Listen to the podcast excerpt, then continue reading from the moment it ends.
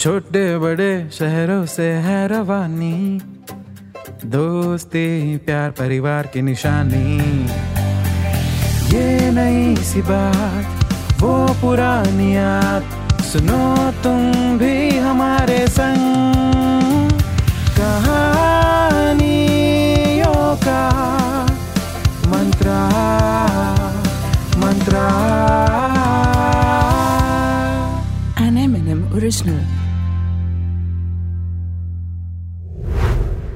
नमस्कार नमस्कार। अरे, आइए आइए। खाना ज़रूर खा के जाइएगा। दूल्हा दुल्हन को आशीर्वाद भी ज़रूर दीजिएगा। भाई, ये सुनने की तो आपको आदत पड़ गई होगी, जब भी आप कोई शादी अटेंड करने जाते हो। और शादियाँ होती ही इतनी प्यारी हैं कि इस पूरे महीने कहानियों का मंत्रा की कहानियाँ होंगी शादी स्पेशल। तो आज की कहानी शुरू होती है एक कहावत से। राम मिलाए जोड़ी, एक अंधा, एक कोड़ी। जी हाँ आज की कहानी है एक ऐसे कपल की, जिनकी जोड़ी कभी बन ही नहीं सकती थी। एक वेडिंग प्लानर तो दूसरी डिवोर्स लॉयर भाई, आज की कहानी है हमेशा प्रेशर में रहने वाले मिवान मेहता की। भाई यूँ तो मिवान एक वेडिंग प्लानर है मगर खुद की वेडिंग का कोई प्लान नहीं था उसका। वो तो शादी के इतने खिलाफ था कि जब भी कोई क्लाइंट उसके पास अपनी शादी का काम लेकर आता वो उनसे भी एक बार कंफर्म ज़रूर करता। आर यू श्योर आप शादी करना चाहते हो? भाई उसका और शादी का तो जैसे छत्तीस का आंकड़ा था और यूँ ही छत्तीस के आंकड़े के बीच उसकी छत्तीस साल की उम्र हो गई। अब तो रिश्तेदारों और नातेदारों ने भी मिवान के लिए रिश्ते बताना बंद कर दिया था, क्योंकि उन्हें भी पता था कि भाई कोई फ़ायदा नहीं। और दूसरी तरफ़ है इस कहानी की हीरोइन कोमल विरानी, जो कि पेशे से हैं डिवोर्स लॉयर। उसकी खुद की शादी होना तो दूर रिश्तेदार उसे अपनी शादियों में भी इनवाइट नहीं करते थे। क्योंकि वो जिस किसी की भी शादी में जाती दूल्हा दुल्हन को शगुन के लिफाफे में पैसों की जगह अपना विजिटिंग कार्ड डालकर दे देती और कहती जब डिवोर्स लेने का टाइम आ जाए ना तब कॉल करिएगा। अगर गलती से कोमल से कोई लड़का मिलने आ जाए तो वो पहले ही पूछ लेती। तुम्हारे नाम पर प्रॉपर्टी कितनी है? इन हैंड सैलरी क्या है तुम्हारी? आईटीआर कितने का फ़ाइल करते हो? गाड़ी है? कौन सी? जब लड़का घबराकर पूछता ये सब क्यों पूछ रही हो देवी? तो कहती क्योंकि शादी के बाद जो कुछ तुम्हारा उसका आधा मेरा। और सिर्फ़ शादी नहीं डिवोर्स हो गया ना उसके बाद भी। भाई मिवान और कोमल के हाथों में शादी की लकीर तो जैसे घस चुकी थी। कि तभी पंडित जी ने विमान की मम्मा को अल्टीमेटम दे दिया कि भाई, ग्रह नक्षत्र के हिसाब से अगर अगले पंद्रह दिनों में विमान की शादी ना हुई तो फिर शादी कभी नहीं होगी।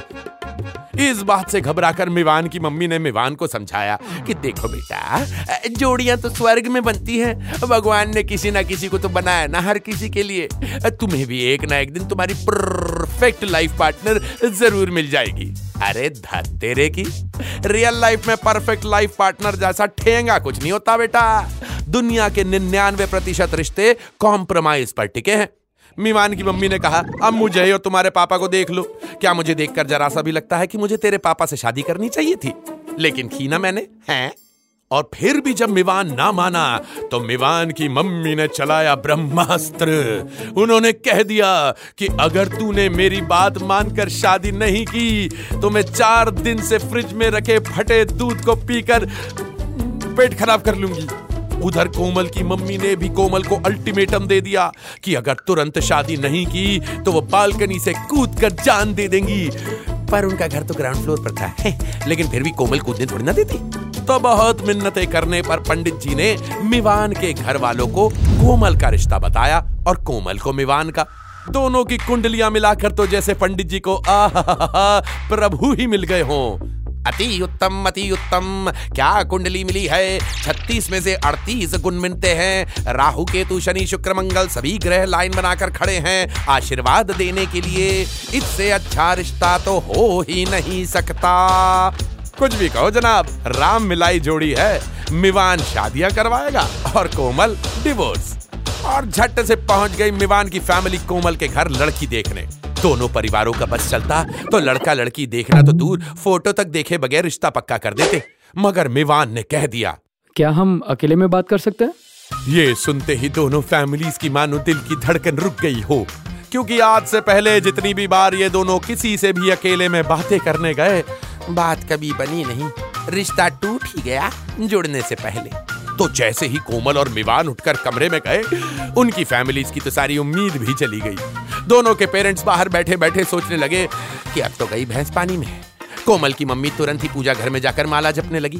कोमल के पापा ने हमेशा की तरह एंबुलेंस को स्पीड डायल पे रख लिया, क्योंकि एक बार तो एक लड़का कोमल से बातें करने के बाद बेहोशी हो गया था।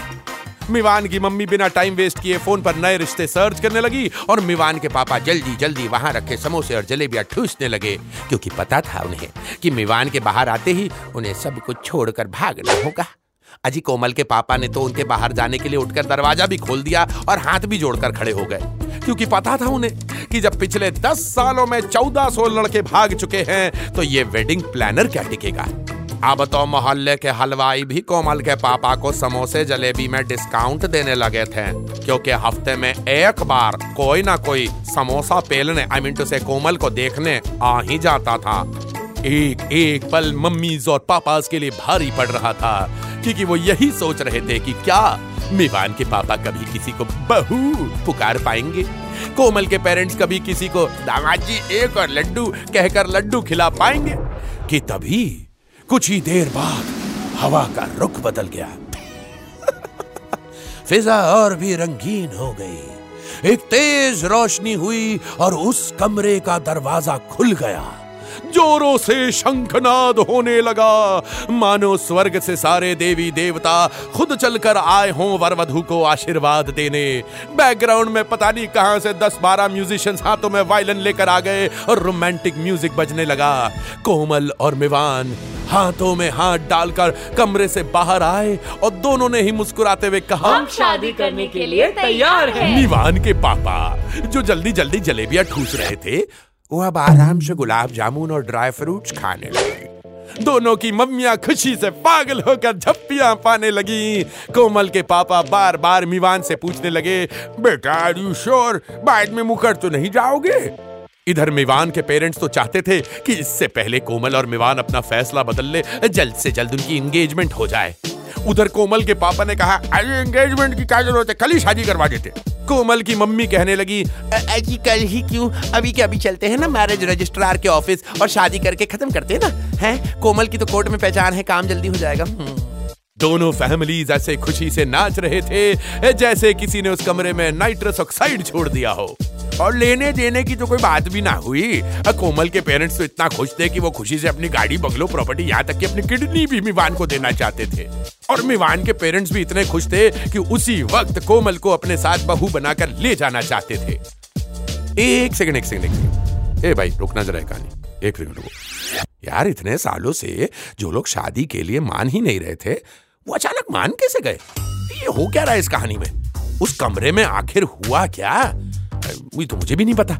आइए चलिए आपको फ्लैशबैक सुनाते हैं। सॉरी कोमल। देखो बुरा मत मानना। लेकिन मैं तुमसे शादी नहीं कर सकता। मुझे तुम में कोई इंटरेस्ट नहीं है। ओ हेलो तो मैं भी कोई मरी नहीं जा रही तुमसे शादी करने के लिए। मुझे भी कोई इंटरेस्ट नहीं है ओके अरे गुस्सा मत करो यार। It's not you it's me I know मुझे तो पहले ही डाउट था तुम पे। तुम्हें लड़के पसंद है ना? ये सुनते ही मिवान ने कहा, नहीं नहीं, जो तुम सोच रही हो, वो गलत है। एक्चुअली मिवान को पीडोफोबिया था। जी हाँ छोटे बच्चों से एक अजीब सा डर लगता था उसे। दुनिया में सिर्फ़ एक परसेंट लोगों को होता है ये। इसलिए वो नहीं चाहता कि वो कभी भी बच्चे पैदा करे।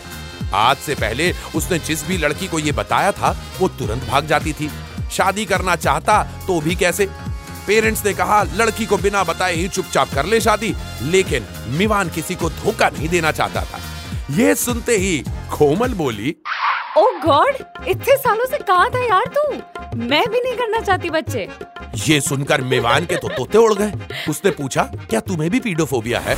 तो कोमल ने बताया नहीं बच्चे तो बहुत पसंद है उसे पर उसे प्रेग्नेंट होने का डर है जिसे एक बीमारी का नाम दिया गया है टोकोफोबिया दुनिया में केवल ढाई प्रतिशत लड़कियों को होता ही है।